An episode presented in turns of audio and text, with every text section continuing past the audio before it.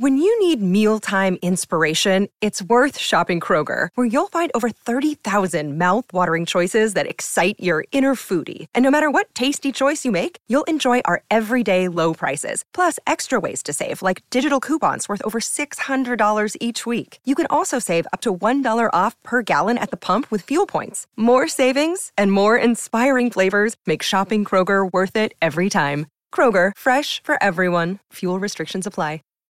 Save big on brunch for mom, all in the Kroger app.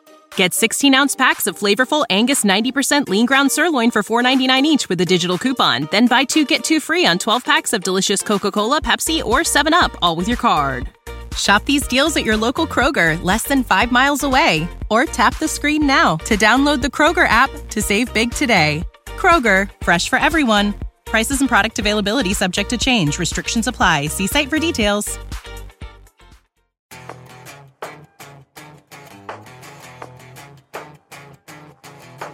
Howdy, folks, and welcome to another episode of TFL Talking Trucks. And we are going to do many things in this video, including answering the answers of the questions questions that you questioned us. No, wait, it's better. we're going to be actually we're going to be talking about some of our top vehicles that we've driven, our top trucks that we've driven Yeah. for 2022, and we are going to be talking about the quiz that we posted last week. Yeah, because we promised that. We said, uh, "Are you a pickup truck enthusiast?" And we came up with really an awfully long list of questions. I don't know what I was thinking. and, and the amount of questions. Uh, th- there were quite a few of them. So what we're going to do is we've picked a few of your answers and we're going to pull them out. We're going to try to kind of hit as many as we can, but we may not cover all of them. And if not, by all means, in the comments below, list what you think we've missed. Yes, and also, like Nathan said, we're going to be talking about some of our top five favorite trucks from the year. This is December 2022, and we want to kind of start doing the wrap-up shows. Yeah, and this is one of kind them. of look, um, you know, behind us a little bit, and then also look forward to the future. That's right. So we have that, and uh, there's also a question here which also ties into one of the uh, questions we put out there, and that's this one here regarding this person who has a list of vehicles that tow well that don't have frames. Yes. Did you want me to cover that as well? Sure. Yeah. Let's Okay. let's start there. You want to start there, but, but first we have to do one thing. We have to thank our Patreon supporters. Right. Patreon.com slash TFL car is our only page across all of our eight channels and four websites and two podcasts. Uh, but uh, recently, Christopher Bragato supported us uh, with a donation on patreon.com. Thank you. Thank you very much. And this is where you guys can just talk to us, interact with us directly. Uh, questions, feedback, everything. It's like having a direct line to God, but in this case, Um, well, well, you close. It's that would that would be insane. Uh, the point is, is that yes, we try to read and answer a lot of the questions we get via you know email and text, and obviously through our websites and channels. But this is a direct way where you will get an answer. You will get something sent right back to you, and on top of that, quite often read here on one of our podcasts. So definitely. Highly advise if you want to talk to us, this is the way to do it. Yes. So do you want to kick off with Tom Ski and his email? A li- little- That's his handle, Tom Ski. Tomsky. so it's either Tom Ski or Tomsky. I like the I like the Tomsky part. that, that definitely sounds a little bit um, More Russian. Polish. Oh, Is- Polish. SKI Yeah, Pol- Okay. yeah, yeah. I have some of that in my family too, so I'm not trying to put anybody down. Um, okay, listening to your quiz podcast, I would like one of your podcasts to address what exactly constitutes a proper frame, as Nathan calls it, on the Nissan Frontier, and why does it make for such an awesome tow vehicle? Off the top of my head, I can think of a lot of unit body vehicles that will tow significantly more than the Nissan. And he lists the Jeep Grand Cherokee, Dodge Durango, Land Rover Discovery, Porsche Cayenne, Mercedes Sprinter. That does have a frame, doesn't it? Or it doesn't anymore. Or does it still? Well, see, the vans are the full size vans are kind of interesting because they're transitioning from like but true body on frames Right. to a little bit more integrated. But it's an uh, integrated bodies. frame. It still has Yeah. a frame though in it. Okay, uh, Ford Transit and the pre-express full-size GM vans. Once again, something that does have a frame. Okay, um, and I can answer my part, and you can answer your part. Sure, okay? sure. Um, there's a couple things that are happening when you're towing. I never said that unibody vehicles can't tow. As a matter of fact, I think many of them can tow quite well. As a matter of fact, you mentioned the Dodge Durango. The cool thing is the Dodge Durango is a monster for its size, and if you get the SRT, the 392, or some of those packages, you could tow over 8,000 pounds. Yeah, and we've done this. We have videos to prove that. Indeed, we do. Up Yeah. the gauntlet. Yeah. I mean, it's a beast. Now, where I'm coming from has to do with something. If you tow often, one of the things you'll notice is that if you have a frame, the frames are far more tailored to towing often and taking a lot of abuse. It's an extra strength member. And it takes a lot of the stress off the rest of the vehicle because it's all centered on that component, which in itself is a hunk of iron or a hunk of steel, right? when you are tying into an entire vehicle, even though they're very stout, you're going to feel a lot more inside the cab. At least this is my experience. You're going to be pulled around a little bit, especially high winds and whatnot. Those are the times when you really notice it. Or if you're towing off road, that can be a real strain on unit body that's trying to pull a trailer. So those are just some of the examples I have of why a frame-based vehicle makes a much more intelligent choice for long-term towing. Yeah, I would agree 100%. I would add though that the frame like you're saying is a it isolates where the trailer is attached, Right. The hitch is directly mounted to the frame of your vehicle, be it well, we recently drove the Sequoia, right? The new Sequoia has a frame underneath its It body. It certainly does. And the hitch is attached directly to that. And then, of course, the body is attached on top of the frame, Mm-hmm. but there's a separation here. If you have a unibody vehicle like Durango, it's really actually pretty quite good at towing. It's a rigid vehicle. Uh, yeah. yeah, and there's not a lot of sway. It handles it very well. Fairly well, yeah. There's, a, but, but sometimes you could hear the hitch, Mm-hmm. right? Kind of because that sound is Or even, transmitted. or even feel the vibration of the hitch sometimes. Yeah, like the trailer kind of bouncing on top of it. Right. You could kind of sometimes hear it or feel it through, through the vehicle because it's kind of almost one piece. Right. Right. And also, and I learned this with Mr. Truck uh, many, many years ago, when we would use weight distribution hitches, right, where you actually, uh, you know, add that attachment to the hitch, kind of lift up the vehicle and the trailer to make it more level. Yeah, so there's less uh, squatting. Exactly. Uh, the unibody vehicles, especially some of the older like Touaregs and Cayennes. Cayenne, Porsche Cayenne is on his list, right? Mm-hmm. Yes, it is. What you can do is you can start to kind of warp that unibody a little bit by adding extra kind of. I was hoping you uh, were going to mention that. Yeah, so that's not ideal. No, it's You- not. For, for heavier trailers, you do want that frame. Uh, that's why all the heavy duty trucks still have frames. That's right. So to simply put it, if you want the best type of rigidity and performance for towing a trailer consistently, taking abuse and just coming back for more, having a frame really is the way to go. And so my point was with the Nissan, which it did tow quite well, the fact that it has a frame as opposed to let's say the uh, what you call it, the Ridgeline, which doesn't, and only tows a little bit less. If I had to choose between the two of them to tow, say, 4,000 pounds all the time, I would choose the Nissan every single time strictly because of that frame. Okay. Yes. So I want to mention a comment uh, from Dan McLaughlin here on our first uh, previous episode uh where we were asking the questions. Uh, Dan has an interesting comment. Um, he says, "Useful for people new to trucks or coming back to trucks after many years. More videos oriented toward the basics would be good, especially with EV trucks. There's a lot of new people coming into this space." Well, thank you, Dan. Uh, first of all, that's an interesting take, an interesting perspective um, because y- often I glance over, for example, setting up a trailer brake controller. Yeah. When I do a video about towing, maybe I shouldn't glance over it. Maybe I should actually spend a little bit of time and actually kind of discuss that. Well, especially for people who just don't know what a trailer brake controller really does or how it works. Yeah. Yeah, I, I truly believe that. So how about how about this?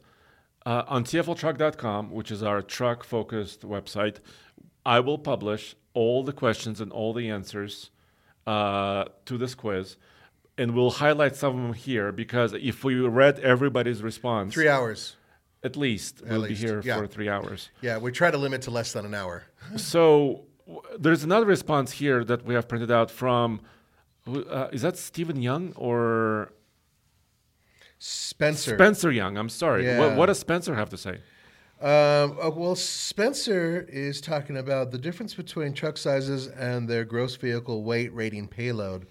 And it looks like you have here axle ratio, biggest number, better for towing, makes for uh, blah blah blah blah. I'm not, able to read right now. Axle ratio, bigger number, better for towing and aftermarket big tires.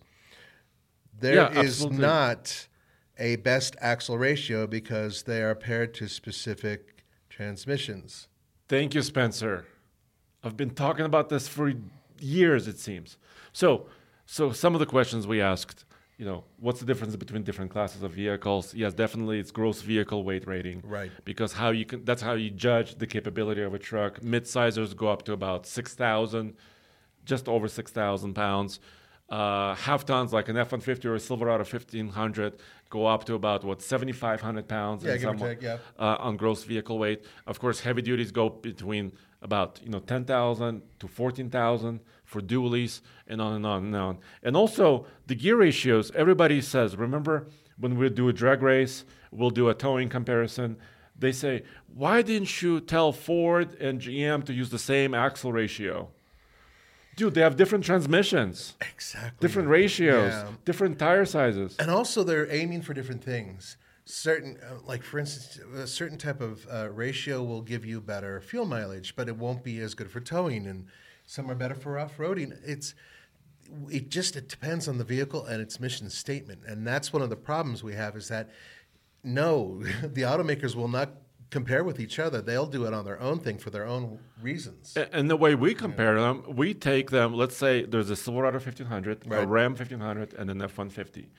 They all have similar, you know, engine types. Let's say premium engines, Mm-hmm. Right. Be it a 6.2 from GM, 5.7 from Ram, or maybe an EcoBoost, right, Yep, twin yep, turbo from Ford, and they e- each have comparable towing capacities.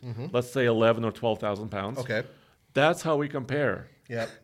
We don't say let's replace the differential here and you know let's change the transmission there. Yeah, hold on one second while I make a phone call to the top of General Motors and say, hey, I want you to replace this, I don't know, 373 or whatever, with something a little bit more usable in the rough. It just doesn't work that way. We, we can't do it, and they rarely do it.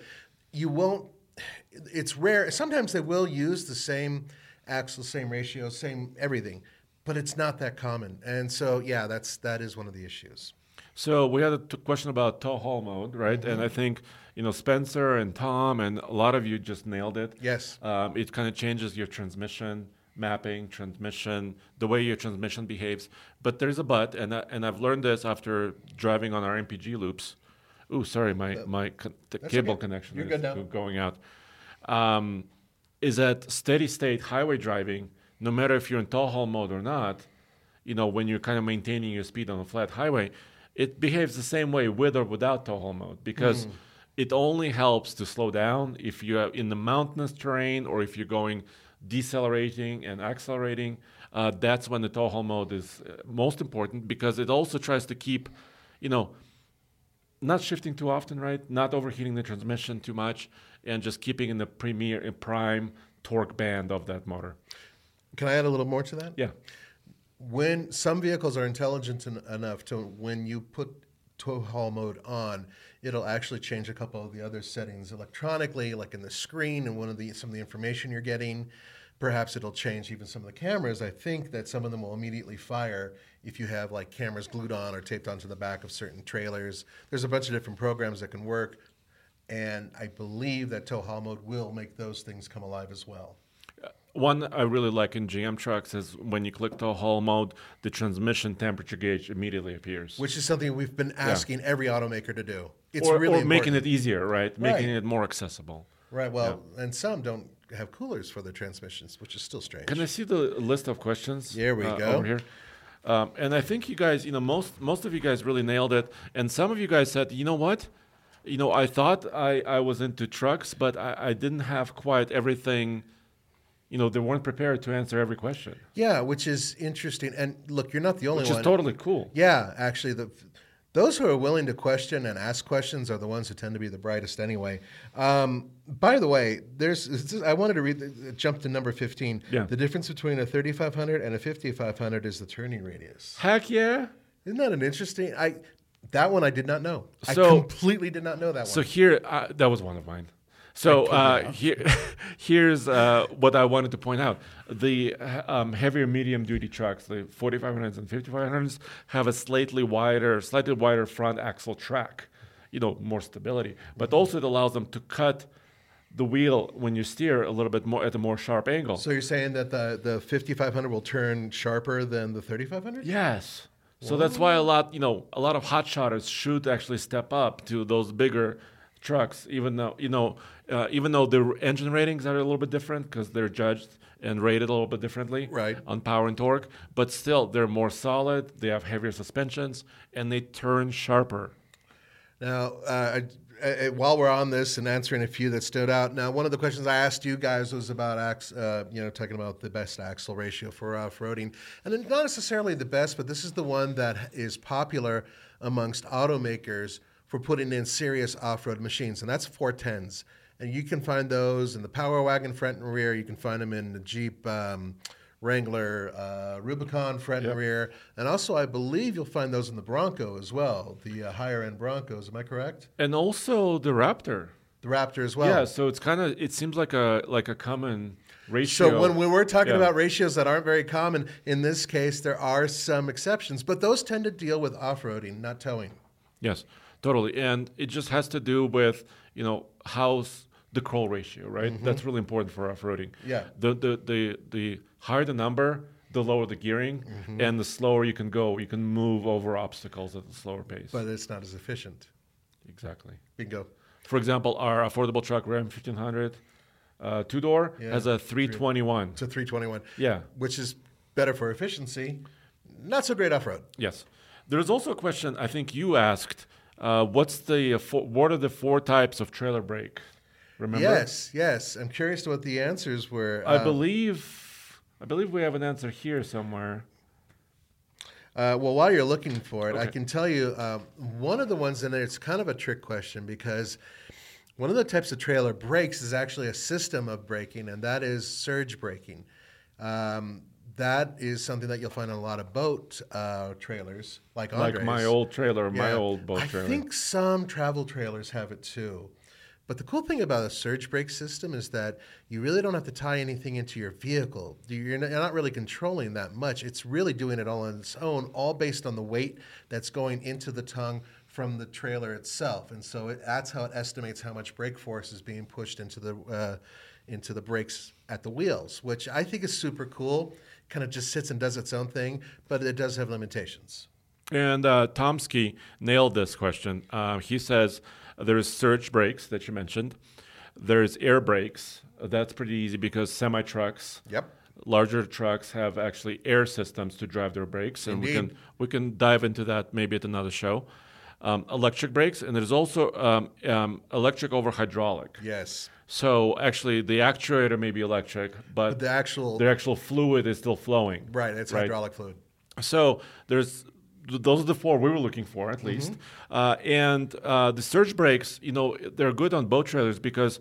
Uh, you go in the water a lot, right? You don't want to have electrical actuation when you're in water. It's constantly submerged, So, right. so, um, but you know what? I actually swapped my boat trailer from surge to electric. Do you know why? I was Because um, you can? I, I was no, I was overheating my surge brakes going down the Ike That's right. because it's eight miles or more sometimes. and I depending- remember you roasted your brakes one Yeah, time. because you're constantly going downhill, and the trailer thinks you're braking because you're on the seven percent grade going down. Right. And it's constantly applying the pressure to the brakes because it's surge, it's mechanical, and I had a tendency to overheat my brakes on my trailer quite a bit. Which is one of the problems about living in the Rocky Mountains if you have surge brakes, is the fact that they can be confused. I thought there was a way to handle that, but I guess I'm wrong. Uh, well, maybe newer systems. My my trailer was 2004, 2003. so it's close to being um, 20 years old. Yeah, so uh, I think th- I'm not sure what the latest state of the art is, but when I converted to electric brakes, um, I have to remember when I go to the lake, actually putting the boat in the water, I actually unplug my seven pin connector from the truck. To prevent any water So there's no actually brake actuation while I'm in the water. So I always remember that. Okay, that, well, that's good. So, Yeah. and. I swear I never forgot. Okay, well, I believe you. This is one of the few guys who actually uses a boat. Like, In Every- Colorado, I'm crazy. Yeah, really. no, most people will buy it and they'll use it a couple of years and they'll forget about it for a while and they'll sit and then they'll finally sell it. Andres, ever since I've met him, gets that boat out there whenever the sun is out and the water is actually water. Well, it's ice. it's also uh, driven by my wife. My wife really wants to get out there on the water. trying to give you credit here and you're just throwing me under the bus. No, I like towing. Okay. My it wife says, "Let's go to the lake," I'm like, "Yeah, yeah." Yeah. Okay. Let's move on to the next one. There's, as I said, there are a lot of questions here. We're not going to be able to answer all of the questions we threw out there, or else the show would Uh. take forever. Um, hey, let's. This one's a good one, though. I like this one. Yeah. What percentage of weight should be on the hitch? Yes. Now, this answer is 10 to 20 percent, depending on the load trailer type and load type. Ah, very interesting. 'cause Yes, leads in- exactly. yeah, because that crosses into a different one as well. Yeah. So the 10% is usually for conventional trailers, Right. That go on the hitch on the back on the back of your vehicle. Basically, where the bumper is, Yeah. uh, you know, your your level, your class three hitch or. It's yeah, it's different from sometimes people say bumper towing, uh, and that can mean different things if you're in different crowds. Yeah. Uh, there used to be and still are uh, a little ball you can attach to your bumper, but that doesn't have a very high capacity at all. No, it's much lower than the other hitches. You you can about. bend your bumper, you can bend that you know attachment point. Mm-hmm. Uh, what when I say bumper towing, I mean like the hitch that attached to the frame underneath your bumper. Right. That's what I mean, Yeah, and that's ten percent weight distribution. right. But how, when does it go up? A gooseneck trailers or fifth wheels. Ah, yes. yes. So you got that. Now I'm going to branch right. Uh, Radio Magic. Ready? What? What? what? Now, what is the difference between the gooseneck and? The fifth wheel? Thank you. Yes. So the goose that was the question that we asked. I know that's what I was trying to do with it. I, I tried to oh, branch Thank you. Thank you. Thank you very much. So the gooseneck looks like a goose. It's it's an arm that comes over the trailer. It goes in the middle of your bed, truck's bed, and it looks like a goose's neck, uh, re- leaning over, leaning over your truck, and actually attaching to the center of your bed with a, with a with an attachment. So the difference is the fact that it looks like a goose. Okay. Oh, so that's the gooseneck. Okay. It looks like a goose. Okay. But but now fifth wheel Yeah. is what semi trucks use. But, but they use basically what's called kind of like a full size fifth wheel, where there is a kingpin that moves into the jaws, uh, th- this mechanical jaw device, right, Okay. of the of the semi truck. And then for pickup trucks, for our smaller guys, you know, with dualies, I say it relatively speaking because semis are huge. Uh, it's called a mini fifth wheel. Basically, those jaws are a little bit smaller, but still the same principle where the pin goes into the jaws, you lock it down. Um, and with the gooseneck, you have to have chains, you have to have security chains. Uh, and with fifth wheel, you don't. And Mr. Truck tells me you don't have to have chains on fifth wheels because of lobbies and because of because those are used on the recreational trailers. Ah. and apparently, the regulation is such is that you don't have to have chains. I would really like people to have chains regardless, wouldn't you? Extra safety. Yes. Yeah.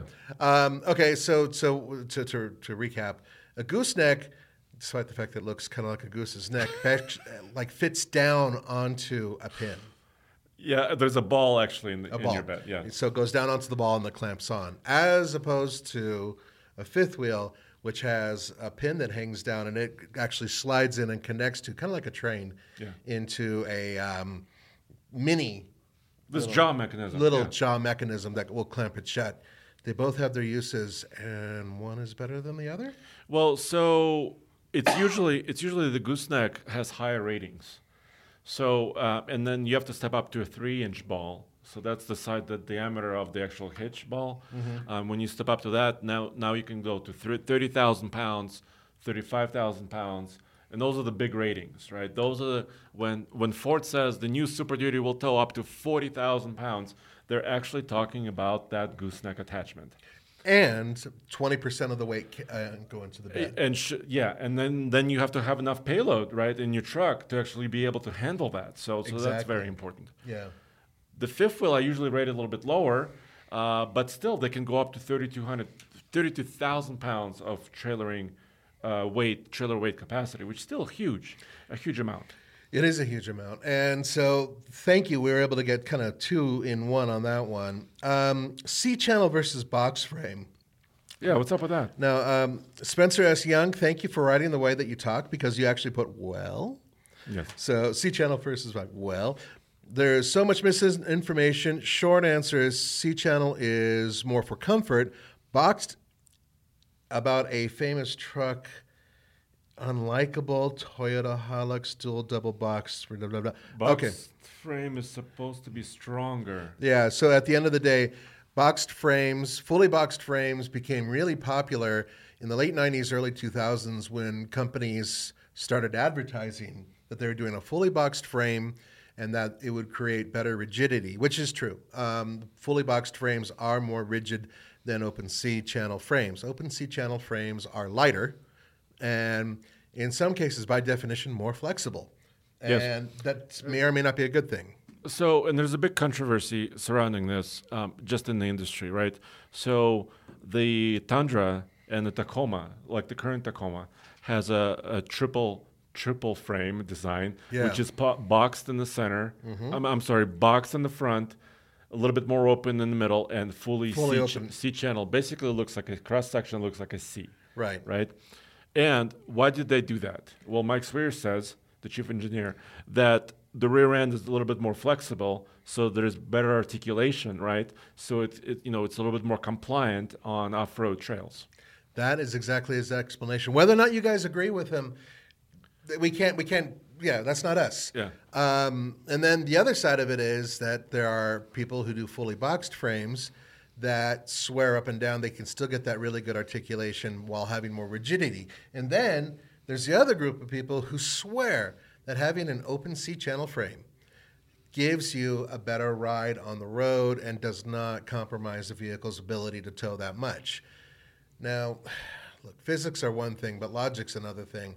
I look at a fully boxed frame, especially on the full size trucks, and I say to myself, hmm, that is something that can hold a lot more weight than a C channel. A box just makes more sense, and it's going to be more rigid. That makes sense to me. So uh, there are a couple schools of thought out there, including Toyota's perspective. Although, did they keep that set, setup? The on Tundra is boxed now. now the Tundra is fully boxed, so hmm, it wasn't before. This Yes. is new. Yeah. So I have a feeling that they're moving in that direction as well, and they're not going to be able to sell to you their perspective of having greater flexibility for the rear part of the truck. Yeah, and and then again, you might say, well, wait a minute, don't some semi trucks use open C channel frames? And some of them do. Yes. Still, and sometimes when you see a truck leaving the uh, red light, sometimes it tweaks a little bit, right? Because the- Especially they got this, some serious torque. You know. yeah, when the torque of that diesel actually tries to accelerate that heavy load, sometimes the, the whole cab is actually, you could see it tweaking. which is pretty cool. Which is okay. Uh, just one more minute on this topic, and then maybe we should move on to our favorite trucks. How yes, about that? that's a good idea. Um, w- one more thing I want to say is I heard one truck engineer tell me that if you can make this frame as stiff as possible, then you have actually a little bit more freedom and control on how you design the spring rates and the shocks of the actual system. Right. Because you don't have to worry about the frame bending. You only have to worry about your your springs and your shocks working. So those are different schools of thought. That's interesting, uh, yeah. On the subject. Okay, uh, uh, real quickly, tire pressure.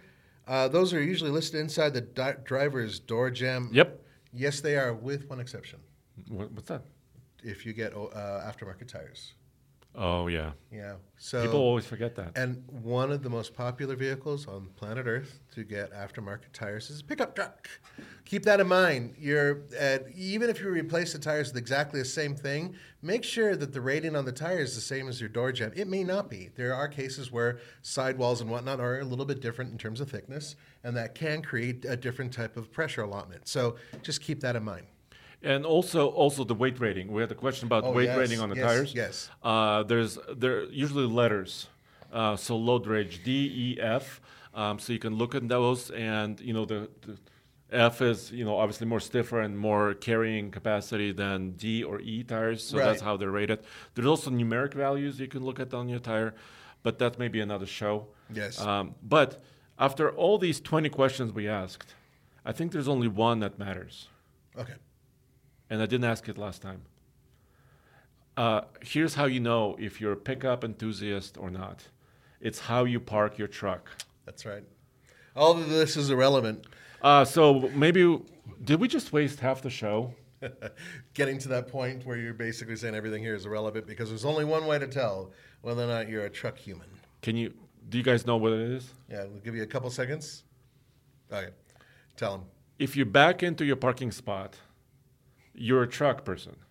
If you try to use your super duty and nose into a parking spot and you can't and you go diagonally and then you back out and you do it again and again and again and again then you may not be a pickup truck person All right, I can't even. I, I won't even fully debate him because I mean I'll, I'll even back in in a Honda CRV if I have to. Um, the questions will be available, or the answers to these questions will be available on tfltruck.com in the very near future. Yeah. And uh, we did answer some of these, and we'll probably get back to a couple of these in a future broadcast as well. As I said, it just takes up too much time. And we had our final topic, which is talking about our best rides, at least in our impressions of our, the best trucks that we've Of the driven year. for 2022.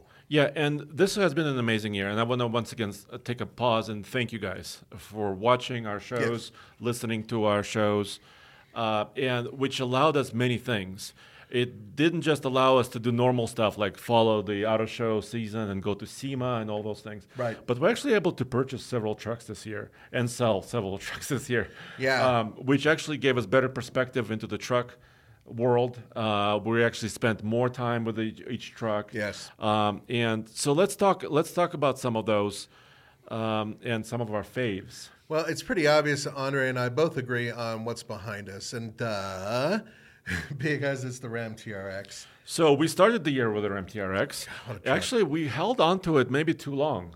About a year and a half, it was in our fleet. Normally, we try to do a year. Yeah. Right?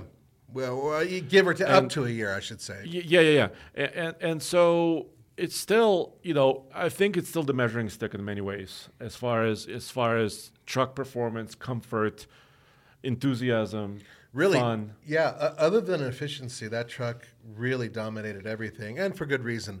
They built it to do that. But it's not the only truck out there that really turned our crank, I should say, or at least mine. Yes. Um, I found myself strangely attracted to the Chevrolet Silverado ZR2. Ooh, let me pull this up. And this one we actually had for several months. Yeah, we uh, I'd say eight months. No, no, no. It was less. It was less It was less. So, uh, in the very beginning of 2022, we, we were able to purchase the Tundra, and then after that, we purchased the ZR2 for several months. Yes. So it was in our fleet this year. Yes. And I really liked that truck. I thought that, you know, I, I get it that a lot of you guys out there were really ticked off at Chevrolet or General Motors, I should say, for not building something that would go right up against the TRX and the Raptor. And to a degree, you're right, they didn't. Uh, but what they did is they followed their own path and they built a truck that fills the type of logic that I'm looking for. As much as I love an overpowered beast, having something that I know I can drive every day that's not going to completely drain the wallet when it comes to gas, but also it's the right size. This is a is no bigger than a regular half ton truck. It's almost as the same width. Yeah, Absolutely. other than the tires Yeah. being just a hair wider. And it has great power, but more importantly, it has front and rear lockers. It has great ar- armor underneath, very good articulation, and a lot of power. Enough power to get you to where you need to go without going crazy. Yes, of course, it would be great if they would supercharge it, make it a super truck. But as it is, for a comfortable, everyday truck that you can take just about anywhere on the friggin' planet, awesome, awesome vehicle. I, I agree with you. So remember, two years ago we had the Trail Boss, Yes. the red truck. Are you Uh, wearing the same shirt as you are in this picture? No, you're not. That oh, one diff- has- different color. I'm sorry. No, no, no. It's okay. I just. Uh, well, it's wintertime. I like my I'm completely okay with it. I'm sorry to interrupt, guys. I was, I was, I wasn't trying to be rude. It just freaked me out. Okay, keep, keep going. Almost the same shirt. Um, where was I? You oh yeah, Trail me. Bus. Yeah. Trail Boss. So Trail Boss. Remember that truck uh, just did everything we asked it to. It towed pretty heavy. Yeah. It was stable. It was relatively efficient. That one had the 5.3 Yep.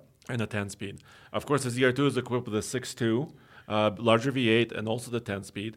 And it was like Trail Boss to the next level. Yeah. Uh, and the best way I can describe it, I was at Tumbleweed Ranch, and you weren't there at that time, but Grant and I think maybe Alex was, was with me. Mm-hmm. And Grant didn't experience the ZR2 yet. It was, you know, he's our marketing manager. Uh, you don't usually see him on video. Yeah, great guy. Uh, yes, absolutely, awesome. But I was like, Grant, you see this little rocky crossing?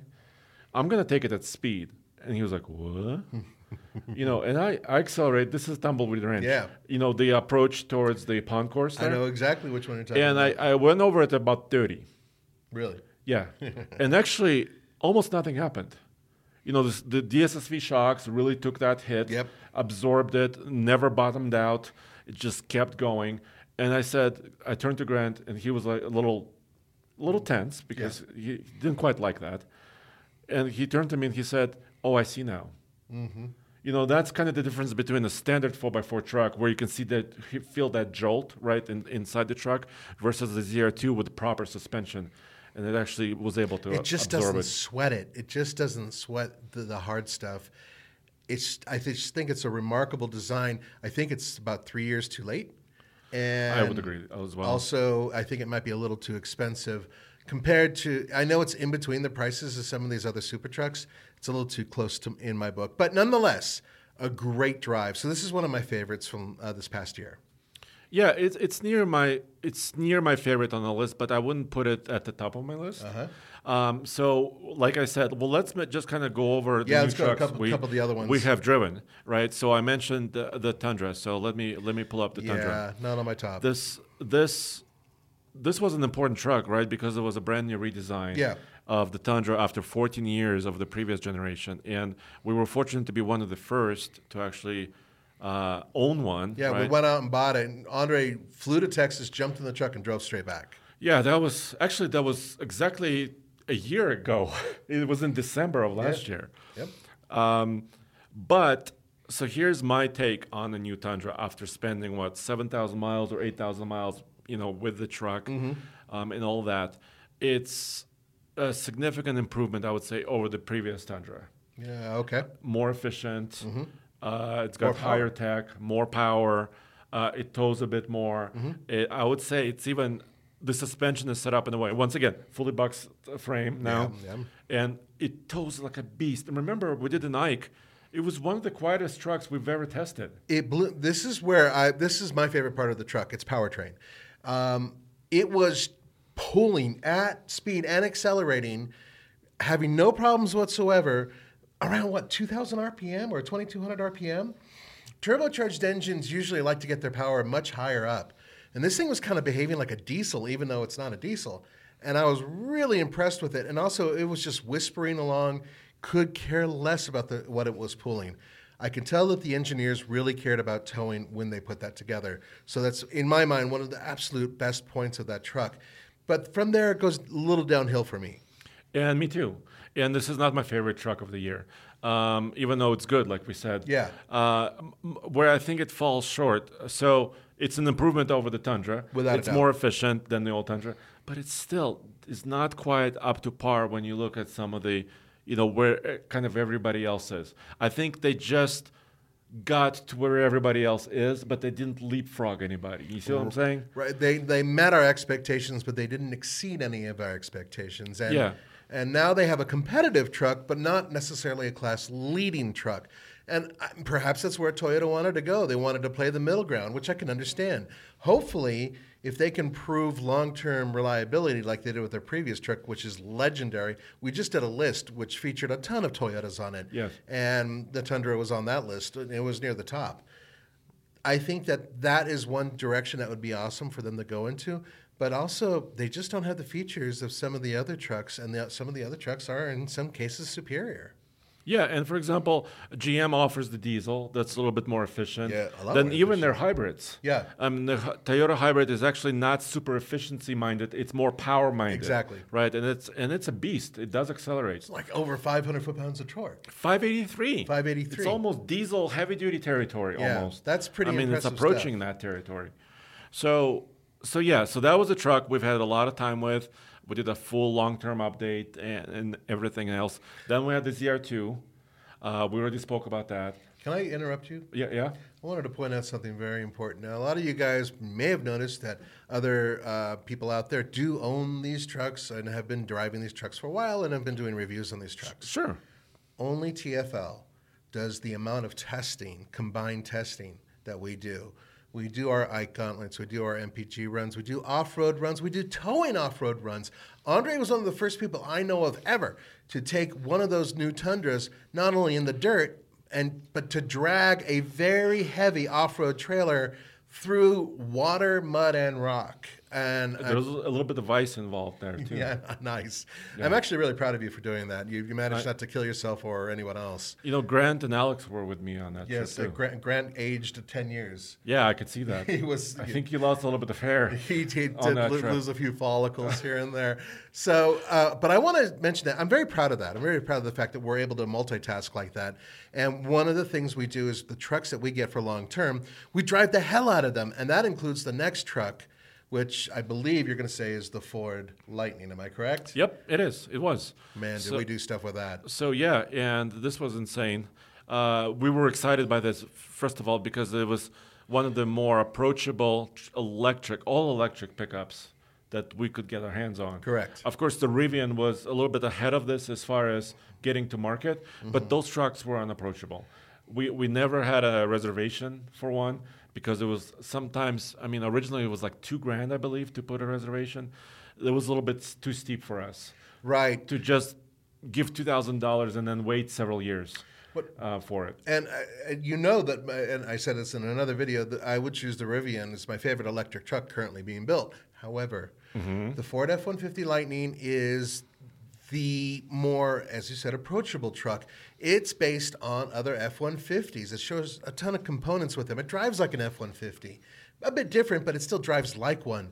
And for us, we also know it's going to be a volume seller. This will be a huge, it's already a huge selling vehicle for Ford. So we bought one and we put it through the ringer. Yes, uh, including Roman and team, and with David. You did it too. And Cole, and I was part of it. Yeah. Uh, drove it to the northernmost point in the United States, North America, Mm-hmm. uh, Prudhoe Bay, Alaska.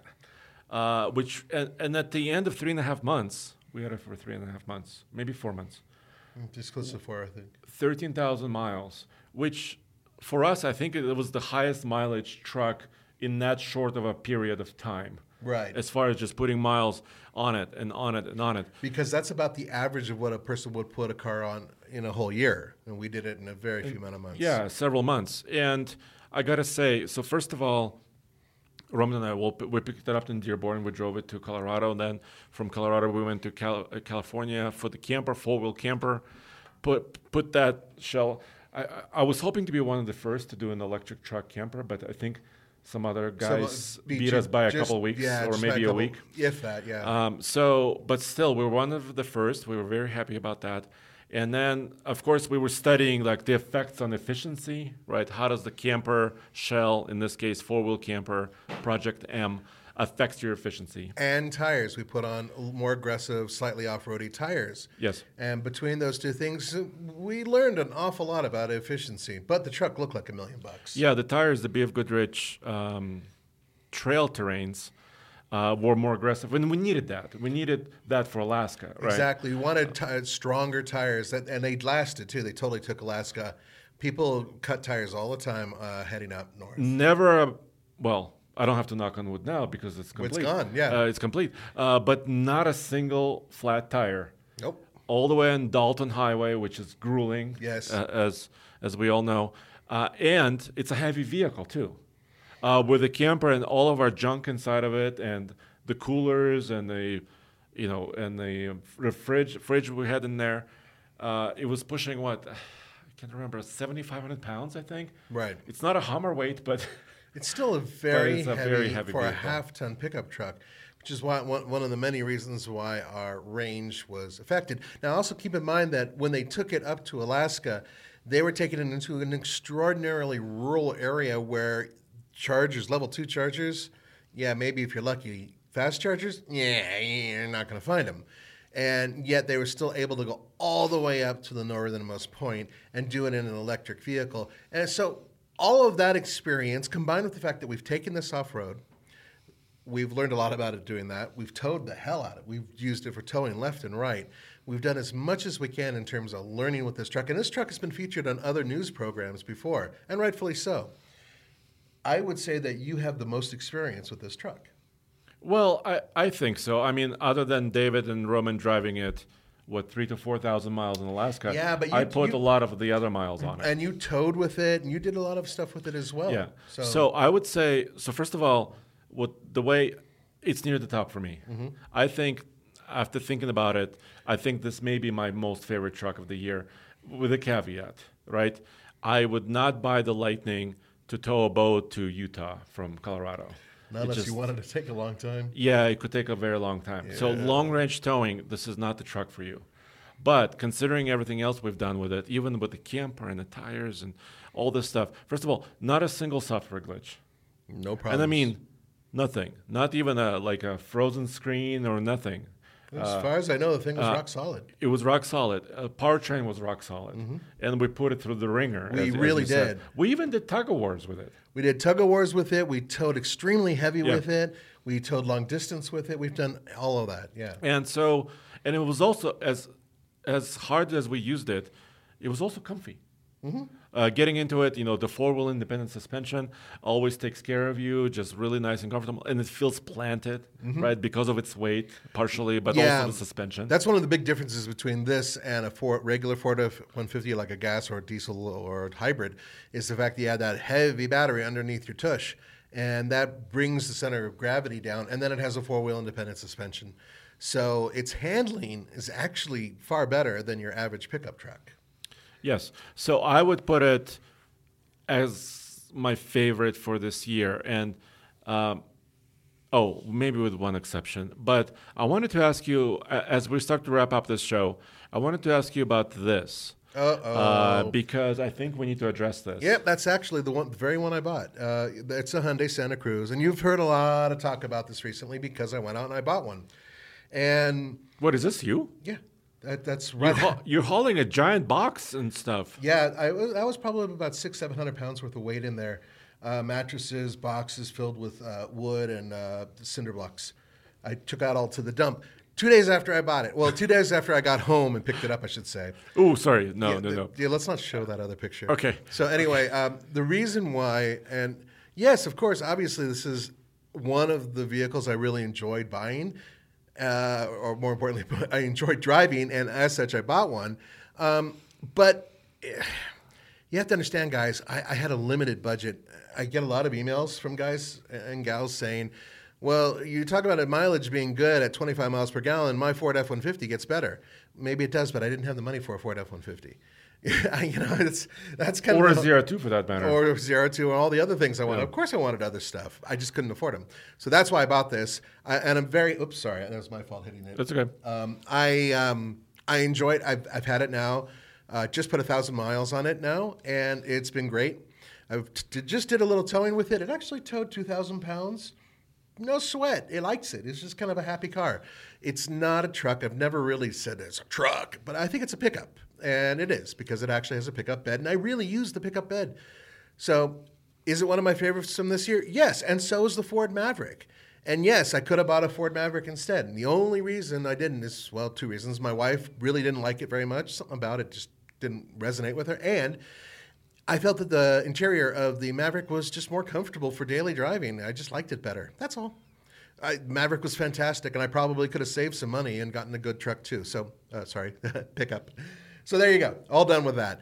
Um, now, the next vehicle is something that he bought, and I still think is exceptional. Really, truly exceptional. Well, the reason why I'm bringing this up uh, Hmm. on this show is because I did buy it al- almost two years ago. Actually, it's a 2021 F-150 hybrid that you may have seen on our on our channel. We've done a lot of videos with this truck, which I still think is a remarkable truck. Yeah, I got a XL F-150 crew cab FX4 short bed.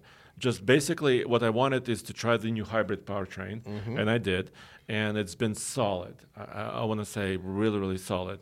Um, and I also wanted to try the you know the 7.2 kilowatt system to charge other things with. And you did. Yeah, for example, this image behind me, currently we're showing, um, is my friend Justin King. It's he's t- t- friend of TFL. Mm-hmm. Uh, we actually powered his home with this truck because he does have a d- um, interconnect system for a, a generator in his in his house. It's like an inverter. no, like a switch on his Oh, where you can box switch from one. from grid versus um, External uh, power. external power Yeah, yeah. for like a generator would be. And he does have a, a Honda gas generator, but we used our truck, uh, my truck, to to power his home. But the reason why I'm bringing this up because it's not in, in contention for this, you know, for this year, is Mm. because I'm decided to sell it. Wah, wah. Such a sad thing. I am It's bummed. a great truck. Should I sell it? Oh, it's on TFLbids.com. It's too late now. It's already it's up on bids. You're, you're committed, son. Uh, um, honestly, I, I, I'm someone who keeps a vehicle pr- pretty much for its life. But I also know that uh, Roman, especially, but Andre occasionally, uh, th- they like to move to a new thing eventually and check something else out, and I get Well, that as well. And I have been keeping my vehicles for a long time. Let me give you a couple examples. I had a Duramax um, Chevy 2500 Which diesel when for, I met you. for 10 years. Yeah. I, it, I, I didn't have it for its entire life, but I did hold it for Yeah. and drove it for 10 years and loved it. Yeah. I also had a VW Golf uh, TDI back in the day that I dr- uh, owned for 18 years. And he loved it so much he sold it to a friend so you could still see it from time to time. Exactly. Take a peek. Exactly. So I I do have sentimental attachments to a lot of vehicles I have and own. But not this. I, I don't want to sell it, but I want to move on. Uh huh. But that's a fair, that's a fair response. So so here's where I am. Uh, I I just don't want to say that I've owned you know three trucks in the last 20 years.